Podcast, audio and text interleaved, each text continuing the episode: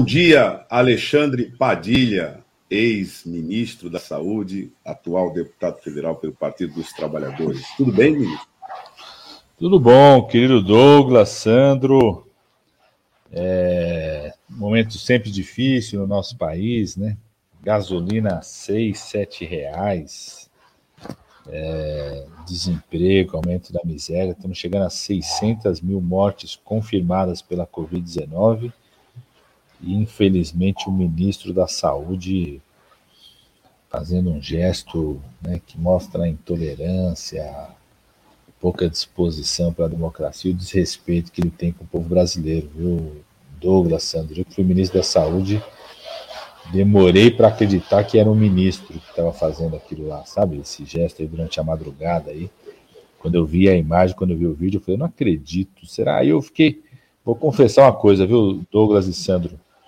Eu, eu fiquei assim, revendo umas três, quatro vezes para ver, pô, mas será que é ele mesmo? Será que não é um, um assessor, alguma outra pessoa que confundiram que está ali na van, né?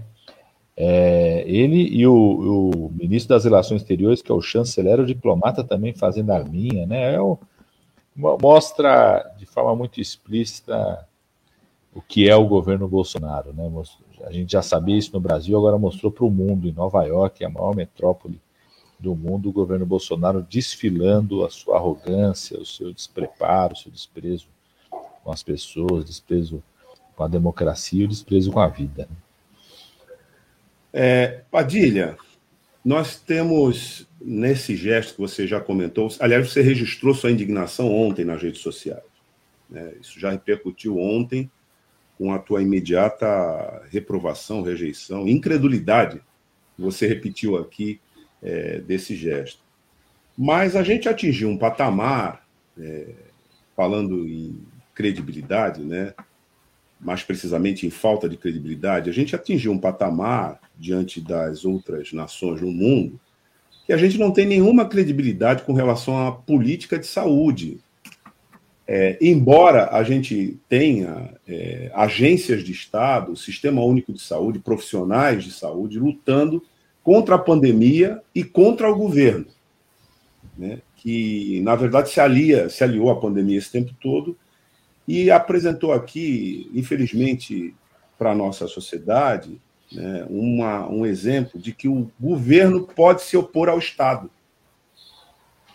E eu queria que você, Padilha, aqui para quem nos acompanha, é, fizesse uma, uma, uma, avaliação, você que foi ministro, você que tocou um complexo é, de alto, altíssimo nível, que é o Ministério da Saúde, com uma indústria vinculada né, à, à proteção sanitária e com planos e campanhas de vacinação, porque isso não é novidade né, para uma agência desse porte. Eu queria que você avaliasse, nesse momento é, em que nós já estamos é, com esses números, é, como é que você é, vê a saída disso, Padilha? Você, você apresentou na Câmara um projeto, aliás, seria. É, você poderia falar com, com a gente sobre ele, de proteção aos órfãos da pandemia porque não é só a pandemia, são as sequelas, é o arrasto depois que nós tivermos uma pandemia que a sociedade brasileira vai sofrer e tudo indica vai sofrer durante muito tempo. Então, é, queria que você falasse um pouco desse contexto, do, é, dessa perspectiva do pós-pandemia, que você já começa a trabalhar no sentido, inclusive, de que o Estado é, é enfrente isso, Padilha. Ô Douglas, é, você falou a palavra-chave né, é, é, para superar a pandemia e reconstruir o Brasil, nós vamos ter que ter um papel decisivo do Estado brasileiro construindo uma grande parceria com a sociedade, porque o impacto da pandemia é muito grave. Né? Só, só na área da saúde tem três impactos diretos. Primeiro, a, a própria, as, as, mortes pela pandemia. Né? Estão chegando a 600 mil mortes. Nós fomos os campeões de mortes de profissionais de enfermagem no ano passado, por exemplo. Então, eu, eu estou deputado, mas continuei como médico, atendendo, junto com os alunos. É, eu conheço UTIs inteiras que perderam sua equipe principal da UTI. Né? É, ou morreram, ficaram sequelados, não conseguem voltar a trabalhar na UTI.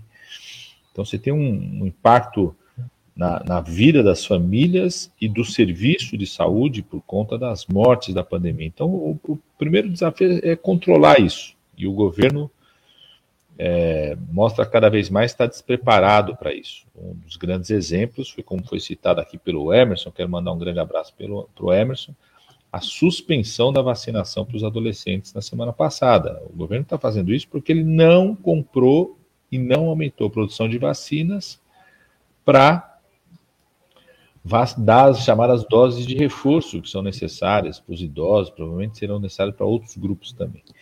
Então, o primeiro desafio é controlar a pandemia. O segundo desafio na saúde é dar conta dos problemas de saúde represados. Que você tem. É, você tem pessoas que felizmente não morreram, mas estão com sequelas da Covid-19. Eu continuo atendendo, como eu falei, toda semana a gente atende pessoas que estão com sequelas. Por conta disso, precisa de atendimento, acompanhamento.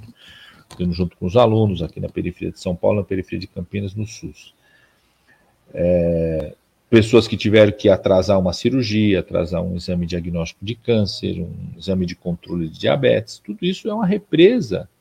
Saúde mental gravíssima, tudo isso é uma represa que vai impactar no serviço público e privado. E o terceiro desafio é aumentar a capacidade nacional de produção, né, porque o mundo vai se reorganizar na produção. Não sei se vocês viram, né, tá, estamos tendo uma situação gravíssima que é da suspensão da produção de, um, de medicamentos, é, são radiofármacos, a gente fala, são medicamentos aí utilizados para tratamento do câncer e para diagnóstico, porque o governo federal cortou os recursos do IPEM, que é o laboratório que produz isso no Brasil. Isso pode fazer com que o Brasil volte a ficar dependente internacionalmente dessa produção, dessa oferta desses produtos. Isso é gravíssimo. Então, é, nós vamos ter que aumentar a nossa capacidade nacional de produção. Isso estou falando da saúde. A gente vai para a área social, né, da proteção social. Nós temos hoje mais de 100 mil órfãos da pandemia, Douglas. Crianças que perderam o pai, a mãe, ou o avô e a avó. Muitas vezes era, era uma mãe solo, perdeu a mãe. Muitas vezes era a avó e o avô que sustentavam a família, que morreram. Mais de 100 mil órfãos que precisam ser protegidos. Eu como você falou, tem um projeto de lei que cria uma espécie de pensão para essas famílias, um apoio a famílias que queiram acolher, construir rede de proteção social. Né? Eu aprovei uma lei de indenização para os trabalhadores de saúde e da assistência social que foram afetados pela Covid-19, a 14128, que o Bolsonaro até hoje não quer pagar essa indenização. Se o trabalhador, infelizmente, tenha morrido, essa indenização vai para o seu dependente, para a sua família que você tem. Uma parte desses órfãos são filhos de profissionais de saúde, profissionais da, do SUAS, da assistência social. Né? É, você tem uma defasagem educacional enorme. Né? É, você tem um aumento de violência contra as mulheres. Então, você tem um conjunto de impactos que estão em torno da pandemia que o Brasil vai precisar de um verdadeiro programa de reconstrução nacional. Nós vamos precisar de um programa de reconstrução nacional onde o Estado tem um papel decisivo, porque você não faz nada num país como o Brasil, em qualquer país do mundo, vai ver os Estados Unidos, que é a meca do capitalismo, o investimento estatal que está acontecendo nesse momento para tentar recuperar a sua economia. Você não consegue dar conta disso sem o Estado fazer esse investimento. Né? Dá um exemplo na área da saúde. Você não aumenta a produção nacional no Brasil sem um compromisso do SUS de comprar esses medicamentos, permite um planejamento para a indústria. É, o, o, Brasil, por exemplo, nos anos 90, tinha parado de produzir insulina no Brasil. É, o governo, a política do governo Fernando Henrique Cardoso, na época, acabou desmontando a indústria nacional. A gente ficava dependendo de importar duas empresas internacionais que ficavam fazendo chantagem o tempo todo com o preço. Em 2011, quando eu estava no Ministério da Saúde, um dos meus desafios é o seguinte: ó, nós vamos voltar a produzir insulina no Brasil. Como que nós conseguimos isso? Garantindo o poder de compra do SUS, dizendo o seguinte: ó, quem voltar a produzir aqui, trazendo tecnologia para cá, gerando emprego aqui, vai ter garantido a compra durante um período é, baixando o preço, né? mas com a garantia da compra desse mercado público para fornecer para o Sistema Único de Saúde. Voltamos a produzir por conta disso, voltou a ter a planta industrial, voltou a ter emprego aqui, tecnologia aqui. Então, esse é, é esse é o papel decisivo do Estado nessa coordenação. Agora, para coordenar, não pode ter ministro que reage do jeito que reagiu. É, o ministro da Saúde reage do jeito que reagiu, o chanceler. Imagina o chanceler, que é o cara da diplomacia, vai sentar com alguém hoje depois do que ele mostrou para as pessoas ontem, tá certo? Então, é, é, porque essa recuperação internacional, a pandemia é um evento global, internacional. Então, você só supera essa pandemia com articulação internacional. É uma ação global também de superação. Nenhum país do mundo, Israel, Israel chegou a mais de 80% da população vacinada, voltou a ter surtos graves, por quê? Por conta de uma variante que surgiu na Índia. É, é, a Índia tem a maior fábrica produtora de vacina, um dos principais fornecedores de vacina para Israel, mas não vacinou o seu povo na Índia, permitiu é, o surgimento de uma variante gravíssima, a variante Delta, que provoca um surto em Israel. Então, é tudo muito conectado. Né? Então, se, pra, essa resposta também precisa de uma ação de política externa, de cooperação internacional muito importante. Padilha, bom dia, uma satisfação estar recebendo você aqui no nosso programa.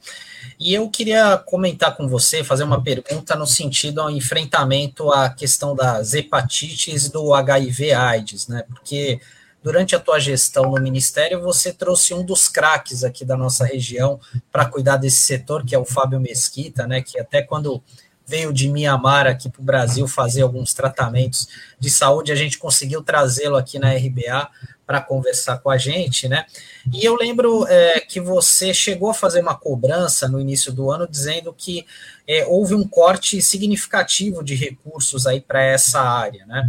E vai ter uma audiência pública ainda essa semana é, que você vai presidir na Câmara, e eu queria que você falasse como é que está essa questão hoje aqui no nosso país.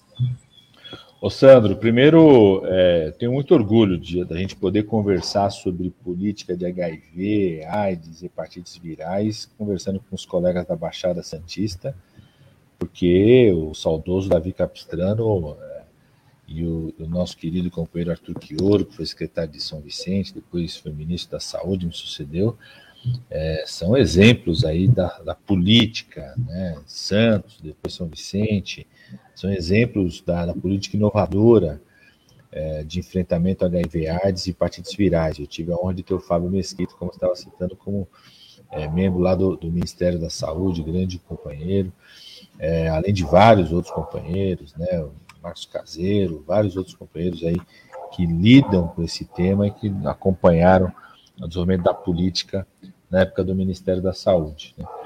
É, eu, eu faço parte, eu sou inclusive hoje o coordenador, presidente da Frente Parlamentar de Enfrentamento ao HIV, AIDS, hepatites virais, infecções sexualmente transmissíveis, né? E, e nós estamos numa cidade de muita preocupação. Primeiro, porque o governo Bolsonaro, desde o primeiro dia, começou a atacar o programa, tanto que desmontou o departamento. Né? O Bolsonaro chegou já na primeira mudança que ele fez, o ministro ainda era o ministro Mandetta, eles desmontaram o, apartamento, o, o departamento é, que coordenava toda a política, fazia, coordenava as compras, podia ordenar a despesa, né? desmontou o departamento do programa de HIV, AIDS e hepatites virais no Ministério da Saúde. É, segundo, começou a ter aquela postura né, de, de fortalecimento do estigma, ampliação do estigma. O Bolsonaro chegava a dizer: ah, Pessoa que tem HIV, AIDS não tem que receber medicamento pelo Estado, tem que pagar pelo seu tratamento, né? um discurso absurdo é, é, que potencializa, amplia o estigma em relação à doença. É, depois, quando você desmonta o sistema único de saúde, você afeta o conjunto das doenças. Por mais que você tenha um programa forte é, do HIV, AIDS, hepatites virais, construído ao longo de décadas, o acompanhamento dessas pessoas depende do pronto-socorro estar tá funcionando, da UPA está funcionando, da equipe de saúde da família está funcionando, e o Bolsonaro veio desmontando tudo isso. Só para ter uma ideia de um número, o IBGE, um dado oficial, o IBGE de 2013, Pesquisa Nacional de Domicílios, mostrava que metade das famílias brasileiras, 50%, tinham recebido um atendimento, uma visita mensal de algum membro da equipe de saúde da família ao longo daquele ano. 2019, primeiro ano do governo Bolsonaro, final do primeiro ano do governo Bolsonaro, isso já tinha caído para 37%. Então, esse enfraquecimento afeta muito a população é, que vive com HIV, AIDS e hepatites virais. Quando chega a pandemia, isso se agrava por vários motivos. Né? Primeiro motivo da área da saúde. Essas consultas regulares, consultas ambulatoriais, foram canceladas, foram interrompidas com medo da Covid, preocupação toda de infecção das pessoas. Então, primeiro, essas pessoas perderam seus tratamentos. Segundo, é, começou a ter interrupção de exames, de medicamentos.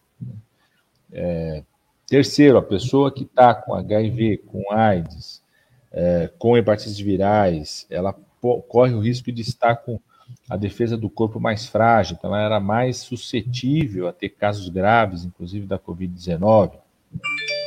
E aspectos sociais de aumento da vulnerabilidade, por exemplo, uma parte das pessoas que vivem com HIV/AIDS são pessoas que trabalham em setores econômicos que foram fechados durante a pandemia.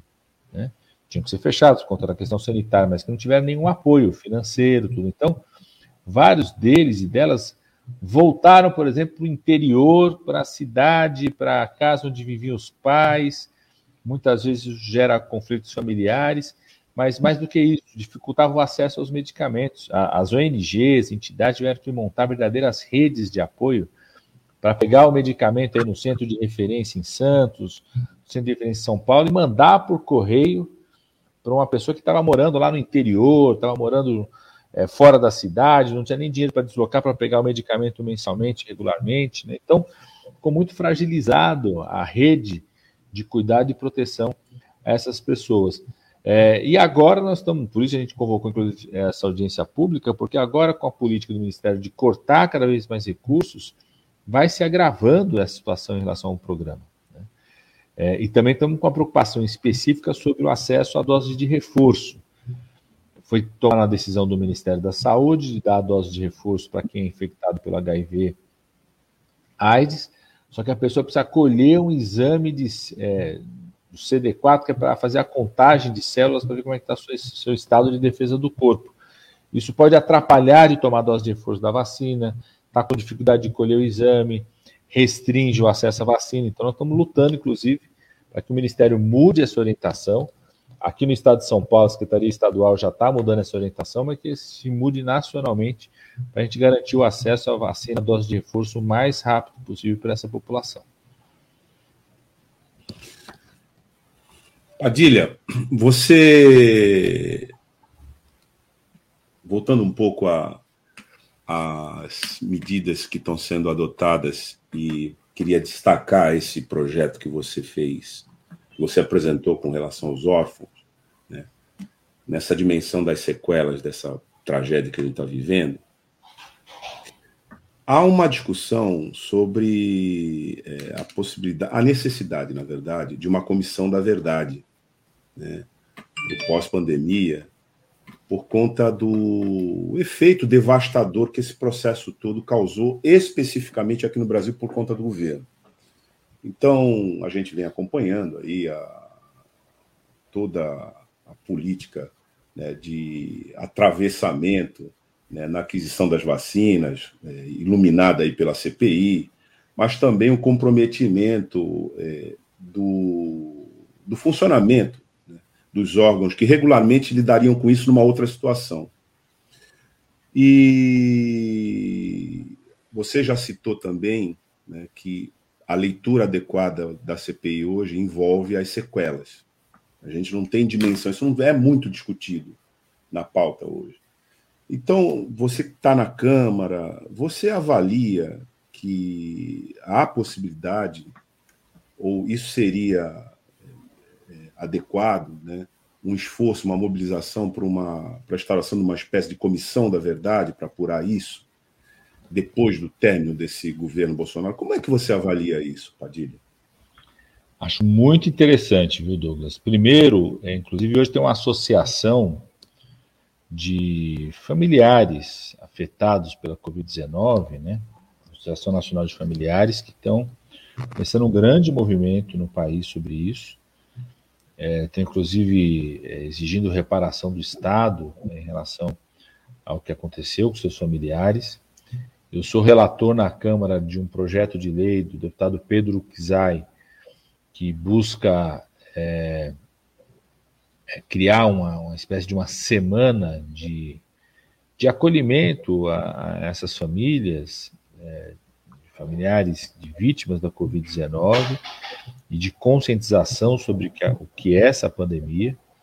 Como eu falei, eu, eu sou autor da Lei 14128, que cria uma indenização aos profissionais de saúde, os profissionais da assistência social, é, vários que ficaram afastados do seu local de trabalho, né, não podem voltar a trabalhar na UTI, no pronto-socorro. Conheço agentes comunitários de saúde que não conseguem voltar ao trabalho de visitas domiciliares por conta das sequelas, e vários, infelizmente, morreram, então essa indenização iria para os seus familiares, para os seus dependentes. E tenho certeza absoluta, Douglas, isso eu tenho certeza de que Bolsonaro, mais cedo ou mais tarde, será julgado num tribunal internacional penal. Isso pode demorar anos. O Pinochet, Pinochet demorou mais de 10 anos. É, o conjunto de crimes cometidos nessa pandemia não podem ficar em vão. Né? As responsabilidades do, do Pazuello não podem ficar em vão, da intervenção militar que ficaram, fizeram no Ministério da Saúde. Essa apuração que está sendo feita agora pela CPI, que tem que reunir provas dessas denúncias, se confirmadas, é algo gravíssimo que envolve a Prevent Senior, essa coisa é o maior escândalo ético médico da história da medicina brasileira. Isso, lógico, lógico tem que ser confirmado, os depoimentos são, têm sido colhidos, documentos. Se isso for confirmado, é, esses profissionais médicos têm que ter seu registro cassado.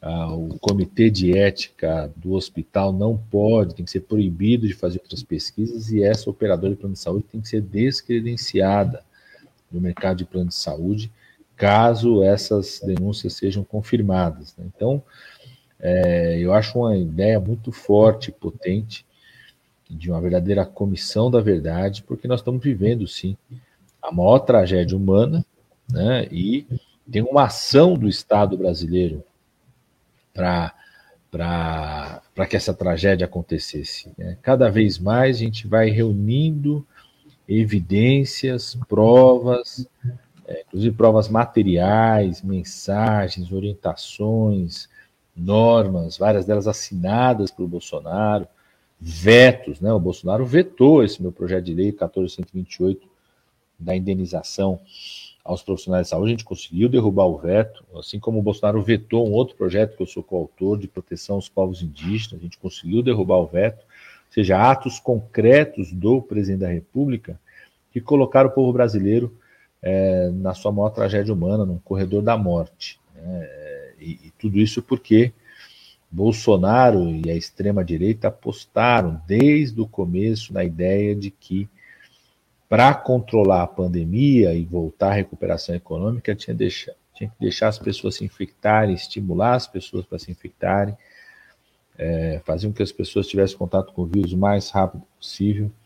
É, tudo faz parte dessa engrenagem, né? A coisa da cloroquina é isso, era dizer, ó, pode sair para a rua, volta a trabalhar, vai em aglomeração, porque qualquer coisa você toma cloroquina. Esse era o discurso que eles faziam, né? É para estimular as pessoas a se infectarem, para que as pessoas se infectassem o mais rápido possível, porque eles acreditavam que a pandemia ia ser controlada assim. Né? E, e Manaus talvez seja o, o experimento mais crítico nisso. É, Manaus é a única cidade do mundo com mais de um milhão de habitantes que teve dois colapsos do sistema de saúde no intervalo de um ano, por conta do experimento humano que eles fizeram ali em Manaus, com a ideia da imunidade de rebanho. Então, Acho uma ideia muito forte, Douglas, e, e tenho ouvido isso da Associação Nacional de Familiares, é, é, não só de uma comissão da verdade, mas da reparação que o Estado do Brasil tem que fazer às vítimas da Covid. É, Padilha, é, a gente observou durante a pandemia que todo mundo é, rasgou elogios ao SUS, né? Mas a gente sabe que um dos graves problemas do SUS é a questão do financiamento, do subfinanciamento do SUS, que isso é algo histórico.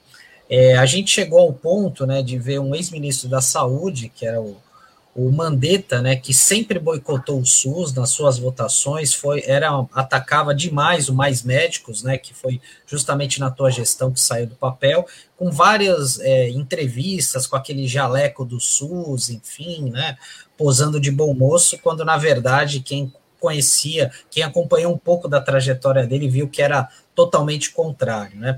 Agora eu queria saber de você se percebe uma disposição maior é, dos parlamentares de a gente reverter esse quadro de subfinanciamento do SUS? Você acha que é, a gente está nesse caminho? Ó, oh, Sandro, é... Ó, oh, Sandro, eu preciso... Na, na, na, desculpe, era só para acrescentar nessa pergunta do Sandro, eu gostaria que você é, fizesse alguma consideração sobre a possibilidade disso que ele está colocando é, com a emenda constitucional 95.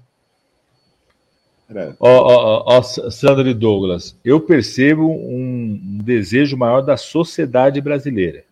Né? Eu acredito que nunca o SUS foi tão percebido pela população brasileira como nesse momento da pandemia. Nunca a população brasileira é, compreendeu tanto a importância do SUS. Né?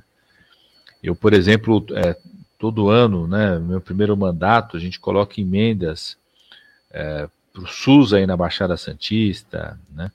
Colocamos um valor aí mais comprar de um milhão de reais para o SUS e para a Universidade, para o Instituto Federal, né? Então, para o SUS e para a educação pública, é, a gente botou quase um milhão de reais em São Vicente, Guarujá, é, Instituto Federal de Cubatão, Santos, é, e, e a sensação que eu tenho é que nunca essas duas instituições, né, o SUS e a educação pública, e os institutos federais, a universidade pública, foram tão reconhecidos eh, pela população brasileira e pela sociedade.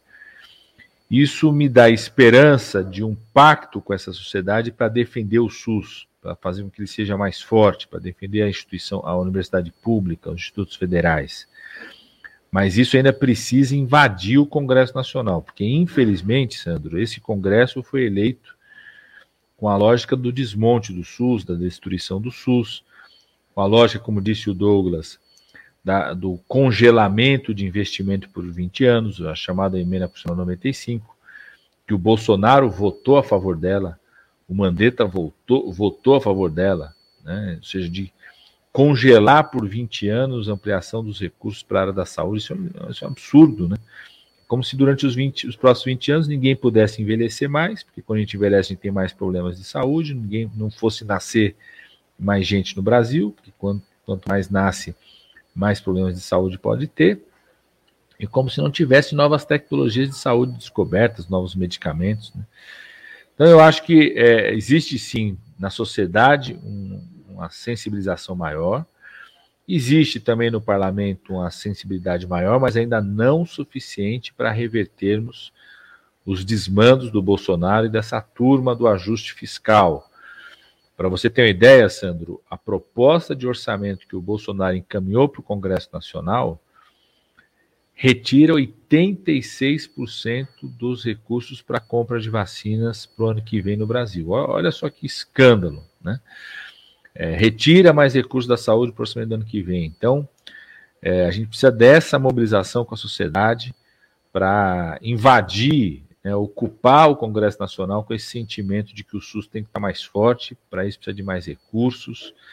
E como a gente começou falando, né, a partir da provocação do Douglas, da necessidade de um programa de reconstrução do Brasil é, para superar a pandemia, nós vamos precisar de um SUS mais forte, com mais recursos, com mais qualidade para enfrentar todos os problemas de saúde do nosso país. Padilha, é, tem uma última pergunta aqui da minha parte. É, ontem a gente recebeu o Douglas Iso, que é o coordenador, é, presidente da, da CUT aqui no estado de São Paulo, e ele é, comentou com a gente que é muito provável que o presidente Lula participe das mobilizações do dia 2 de outubro, né? É, você que tem uma grande proximidade com o presidente, né? Você tem alguma informação para passar aqui para os nossos internautas? Ele realmente deve estar participando dessa mobilização? A gente ainda precisa pensar o formato, né? Qual que é a grande preocupação do presidente e minha também? Né? É, vezes anteriores eu sempre aconselhei o presidente a não ir. É por dois motivos, né? Primeiro que quando ele vai, a aglomeração em torno dele é uma, algo incontrolável. Todo, todo mundo sabe. É, Douglas, Sandro, vocês sabem, o Douglas trabalhou com a gente no governo federal. E eu acho que vai ser mais incontrolável ainda nesse momento, que as pessoas estão com a, quase abstinência de abraçar, de, né? E então tem uma preocupação em relação a isso, não expor as pessoas, né? Quando a gente fala das pessoas, o presidente, o presidente Lula tem muita preocupação, não é só com ele em si, mas com os trabalhadores, né? Você tem é, uma equipe que trabalha junto com ele, a preocupação de expor essas pessoas, o pessoal é, do, do, Exército que acompanha o presidente, que trabalha com a segurança dele, da família ao longo de anos, né? É, o pessoal da imprensa, as pessoas que estão ali. Então tem sempre uma preocupação em relação a isso, como que a gente possa fazer algo que a ele, a, quando ele chega não, não expõe as pessoas. O presidente Lula tem muita preocupação com a saúde das pessoas, mas eu acho que Vamos trabalhar assim. É, é, acho que é muito importante o ato do dia 2 de outubro, como também é muito importante o ato do dia 15 de novembro. Eu sinto o presidente Lula muito disposto a fazer parte dessa grande articulação política que junta os movimentos populares, movimentos sociais, aqueles que defendem a democracia, que sempre tiveram do lado da defesa da democracia, para a gente dar um basta nesse Bolsonaro, para a gente mobilizar, aumentar a pressão sobre o Congresso Nacional. Eu aprendi uma frase, viu, Sandro, com uma líder popular do Movimento Popular de Saúde aqui da Zona Leste, que ela falava assim: Padilha, política é igual feijão, só cozinha na pressão. Né? Então, a gente precisa muito dessa pressão popular para cima de cada deputado, acima de cada deputada. É importante, né? O pessoal aí na Baixada, ver ali os deputados, deputadas da Baixada cobrarem posicionamento deles em relação ao impeachment do Bolsonaro, como estão se posicionando. É muito importante isso, porque a cada dia que o Bolsonaro está lá na presidência da República, é uma ameaça à vida. Essa decisão de suspensão da vacina para os adolescentes é uma demonstração disso, e é uma ameaça à democracia. Cada dia que ele está lá, ele tem mais instrumentos para agredir a democracia, para mobilizar uma horda violenta no nosso país. É, essa situação do atentado ao consulado da China no Rio de Janeiro é um exemplo disso. Né? É, é, a, o discurso, a postura de Bolsonaro autoriza a sua horda violenta espalhada pelo país a achar que tem que fazer coisas como essa, tem que agredir de forma violenta, tem que reagir. Até o ministro da Saúde se sente autorizado a fazer aquele gesto nessa madrugada a partir da postura do chefe dele de Bolsonaro. Né? Então a gente não pode é, é, conviver com um genocida na presença da República, nós precisamos derrubá-lo o mais rápido possível. Alexandre Padilha, você que é um nosso deputado aqui pelo Estado de São Paulo, é, a gente está encerrando já a nossa entrevista contigo. É, aqui também teve uma. Eu aprendi no movimento sindical, viu, Padilha? Tem uma versão desse, desse ditado que você colocou aí, que é assim: quando eu ia para negociação com greve, né, o povo dizia: Ó, oh, patrão é que nem galo velho, só vai na pressão. Tem que cozinhar na pressão, senão não cozinha, é isso mesmo. Então, quando é você falou, me veio essa memória da sabedoria popular, né? É isso mesmo, eu vou, vou, vou, vou usar isso também, viu, Douglas? Eu uso, eu uso o exemplo da, Dona Maria aqui, que é uma, é uma grande companheira, vou usar seu exemplo também. Ó, o Douglas, Baixada, Tem umas variações sobre esse tema, Bom, são interessantes. Aqui registrar que a Fabiana Prata dizendo: vivemos sob trevas, e a fala do deputado Padilha reacende a esperança no sentido de esperançar, como nos ensinou Paulo Freire, a gente concorda, é sempre uma abordagem muito serena e consistente que o Padilha faz conosco aqui sempre que ele vem à RBA Litoral. E é agora que a gente está encerrando a entrevista. É... Queria passar a palavra para você nesse encerramento, é... Padilha, que é muito importante a gente entender que um governo por mais que ele seja, que ele tenha prestígio popular, no sistema que a gente funciona, ele fica muito vulnerável se não tiver uma base de apoio importante no parlamento. Né? A gente, é, é, eu acho que é uma, uma obrigação dos meios de comunicação comprometidos com a democracia e com essa pauta né, de, dos direitos sociais, sempre que puderem é, reiterar isso. Você é um parlamentar com uma, enfim, uma trajetória muito consistente na defesa dos interesses sociais e dos interesses populares e pode nos falar aqui nesse encerramento sobre essa essa essa importância. Eu acho que aqui no finalzinho você poderia nos falar sobre isso, sobre a importância de ao eleger um governo democrático ter que eleger uma bancada democrática. Né? Como isso é importante, porque senão você toma golpe, né? Essa que é a questão. E aí é, tem aqui a Cristina Bis dizendo bom dia a todos, bom dia Padilha, satisfação de ter por aqui. Hoje é o Dia Nacional da Pessoa com Deficiência, o retrocesso na garantia dos direitos, o pouco em que avançamos muito na sua época como ministro da Saúde, nós estamos enfrentando grandes retrocessos. A pessoa com deficiência tem, sem, tem que ser pauta sempre. Registrada aqui essa interação da Cristina Bis e Padilha. Ó, primeiro quero mandar um grande abraço à, à Cristina Bis, à Cris Bis. É, um grande abraço a você, Douglas, Sandro, a todos que nos acompanham aqui pelo, pela RBA Litoral. É, dizer que é, essa região toda, né, da Baixada Santista, do nosso litoral, sul e norte, tem, um, tem uma história na, na construção da democracia brasileira, de eleger representantes importantes para o Congresso Nacional, Douglas, e, e eu não tenho dúvida nenhuma que a atitude do Bolsonaro e do bolsonarismo, até essa postura do ministro da Saúde, do ministro das Relações Exteriores nessa madrugada e ontem em Nova York, tem a ver com a certa estratégia dele. É o único jeito que Bolsonaro tem de transformar esses 25% que ele tem de apoio, né, 25%, 30%, em 51%,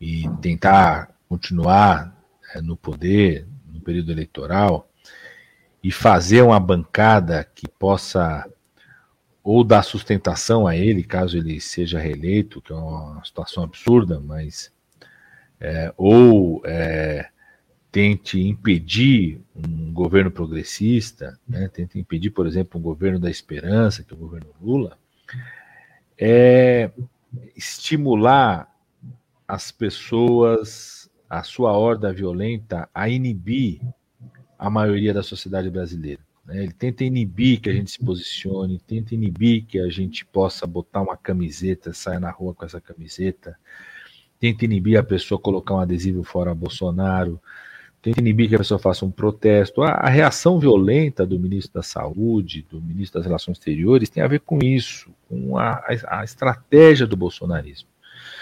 E uma das coisas é tentar é, fazer um, um, uma eleição que a gente não possa fazer campanha para o candidato a deputado federal, para o candidato a deputado estadual. Né? Eu vou ser candidato à reeleição deputado federal. Eles tentam inibir que as pessoas possam, né, se, nos projetos que a gente apoiou aí é, na, na, Unifesp, em São Vicente, Guarujá, em Santos, Cubatão, no Instituto Federal, que as pessoas não possam falar sobre isso, sabe? Eu acho que é o jeito que ele tem é, é, de tentar de, é, é, fazer com que as pessoas não, não compareçam na eleição, se abstenham, não vão votar, criar um sentimento antipolítica, né? E você falou uma coisa muito importante, Douglas. É, Muitas vezes as pessoas lembrem quem votou para presidente, para governador, mas não lembrem quem votou para deputado estadual, para deputado federal, para o Senado. E, e, e, a gente depende cada vez mais de uma maioria progressista no Congresso Nacional. A Cris, a Cris estava falando aqui, hoje é o Dia Nacional da Pessoa com Deficiência. Eu é, ela estava recuperando algumas coisas que a gente fez na época do Ministério da Saúde, Viver Sem Limites. Ela fazia parte do Conselho Nacional de Saúde na época, então participou ativamente desse debate, de sugestões, críticas. A gente montou a, os centros de reabilitação, toda a rede para pessoa com deficiência. É, faço parte hoje da comissão de defesa dos direitos da pessoa com deficiência no Congresso Nacional. Hoje, às 13 horas, nós vamos ter a audiência, um dia muito especial hoje da, da comissão. Mas é, a gente tem um embate permanente lá no Congresso Nacional de tentativas de desmontar as políticas das pessoas com deficiência. Né? Por exemplo, o Bolsonaro, desde o começo do governo, tenta acabar com as cotas no mercado de trabalho de inclusão de pessoas com deficiência, desde o começo. Ele tentou acabar com o BPC, que é um benefício importante para as famílias têm alguém com pessoa com deficiência que são de baixa renda. Ele tenta acabar com toda a proposta de educação inclusiva, com um discurso seguinte: ah, Vamos criar escolas separadas para as pessoas com deficiência. Ele até faz um discurso tentando se aproveitar das dificuldades do sofrimento para a família, que é, às vezes, as dificuldades de garantir inclusão. Então, ele fala: ah, vamos criar uma escola separada, mas na verdade é para segregar as crianças com deficiência. O ministro da Educação do Bolsonaro, há duas semanas atrás, disse que pessoa com deficiência atrapalha a educação, é absurdo. O que atrapalha a educação é o ministro da Educação, que é inimigo das pessoas com deficiência. O que atrapalha a educação é tirar dinheiro da educação. O que atrapalha a educação é a gente ter tido um ministro que destilava o ódio, que tentava é, criar um ódio contra as universidades públicas. Né? Eu, quando apoiei um recurso de emendas do projeto aqui da, da Unifesp, da Baixada, um projeto maravilhoso de saúde mental, apoiei com emendas do Instituto Federal de Cubatão, é, os professores falavam, ó, oh, Padilha, é, se não vem essa emenda aqui, a gente ia fechar várias coisas, porque estão cortando o orçamento de funcionamento dos institutos federais das universidades públicas federais. Né? Então, você falou uma coisa muito importante, Douglas. É, eu, eu, tenho esperança, eu acho que a, a, recuperação dos direitos políticos do presidente Lula significa uma injeção de esperança no povo brasileiro, bagunçou é, é igual, é igual. Às vezes tá lá na praia, lá estão tá os idosos ali jogando um dominó, né? Sentado ali na mesinha, tem a turma do dominó. É como se alguém chegasse e desse um tapa ali no jogo do dominó, bagunçou todo o jogo de dominó da direita, os caras estavam tudo com esquema armado. A, a recuperação de direitos políticos do presidente Lula recuperou é, a esperança, bagunçou o jogo que eles tinham. Né? Tenho muita esperança, nós vamos fazer uma campanha forte, vai ser intenso, vai ser pesado. É, temos que estar com todos os alertas ligados, mas vai ser algo muito é, de muita vitalidade da sociedade brasileira. Mas, como você falou, a gente precisa eleger um Congresso progressista, ah, os deputados federais, deputadas federais, a gente precisa dar renovação na política, incluir mais negros, né, Douglas? A gente ter. Pô, a, a Benedita, quando sobe na tribuna, eu falo, Bené, quando você sobe na tribuna, você não precisa nem abrir a boca porque só a sua presença já tem uma expressividade. Ela vai lá e ainda faz discursos maravilhosos, né? É, sempre com um posicionamento muito forte. A gente precisa ter mais Beneditas, é, mais o saudoso Abdias Nascimento no, no Congresso Nacional, a gente precisa é, eleger é, negros, negras, mulheres, né, é, jovens, né, para que a gente sacuda de fato é, o Congresso Nacional, a política brasileira, né? Eu, eu dedico minha vida a isso e vou continuar dedicando aí nesse esforço de reconstrução do nosso país. Mas eu tô com muita esperança, viu? Tô, tô na mesma linha aí da Fabiana Prado, tô exercendo esperançar, tô com muita esperança. O Brasil vai sair dessa, nós vamos derrubar Bolsonaro e vamos reconstruir o Brasil. Alexandre Padilha, muito obrigado pela tua entrevista aqui conosco. A gente agradece a tua participação, e estamos acompanhando a tua atuação, evidente, né? e a gente deseja boa sorte no seu trabalho e também na perspectiva futura de você é, se manter como um parlamentar absolutamente importante para o nosso Estado e para as causas sociais também. Obrigado, Padilha. Grande abraço, Douglas. Abração, Sandro. Um abraço para todo mundo. Tchau, Padilha. Obrigado. Tchau.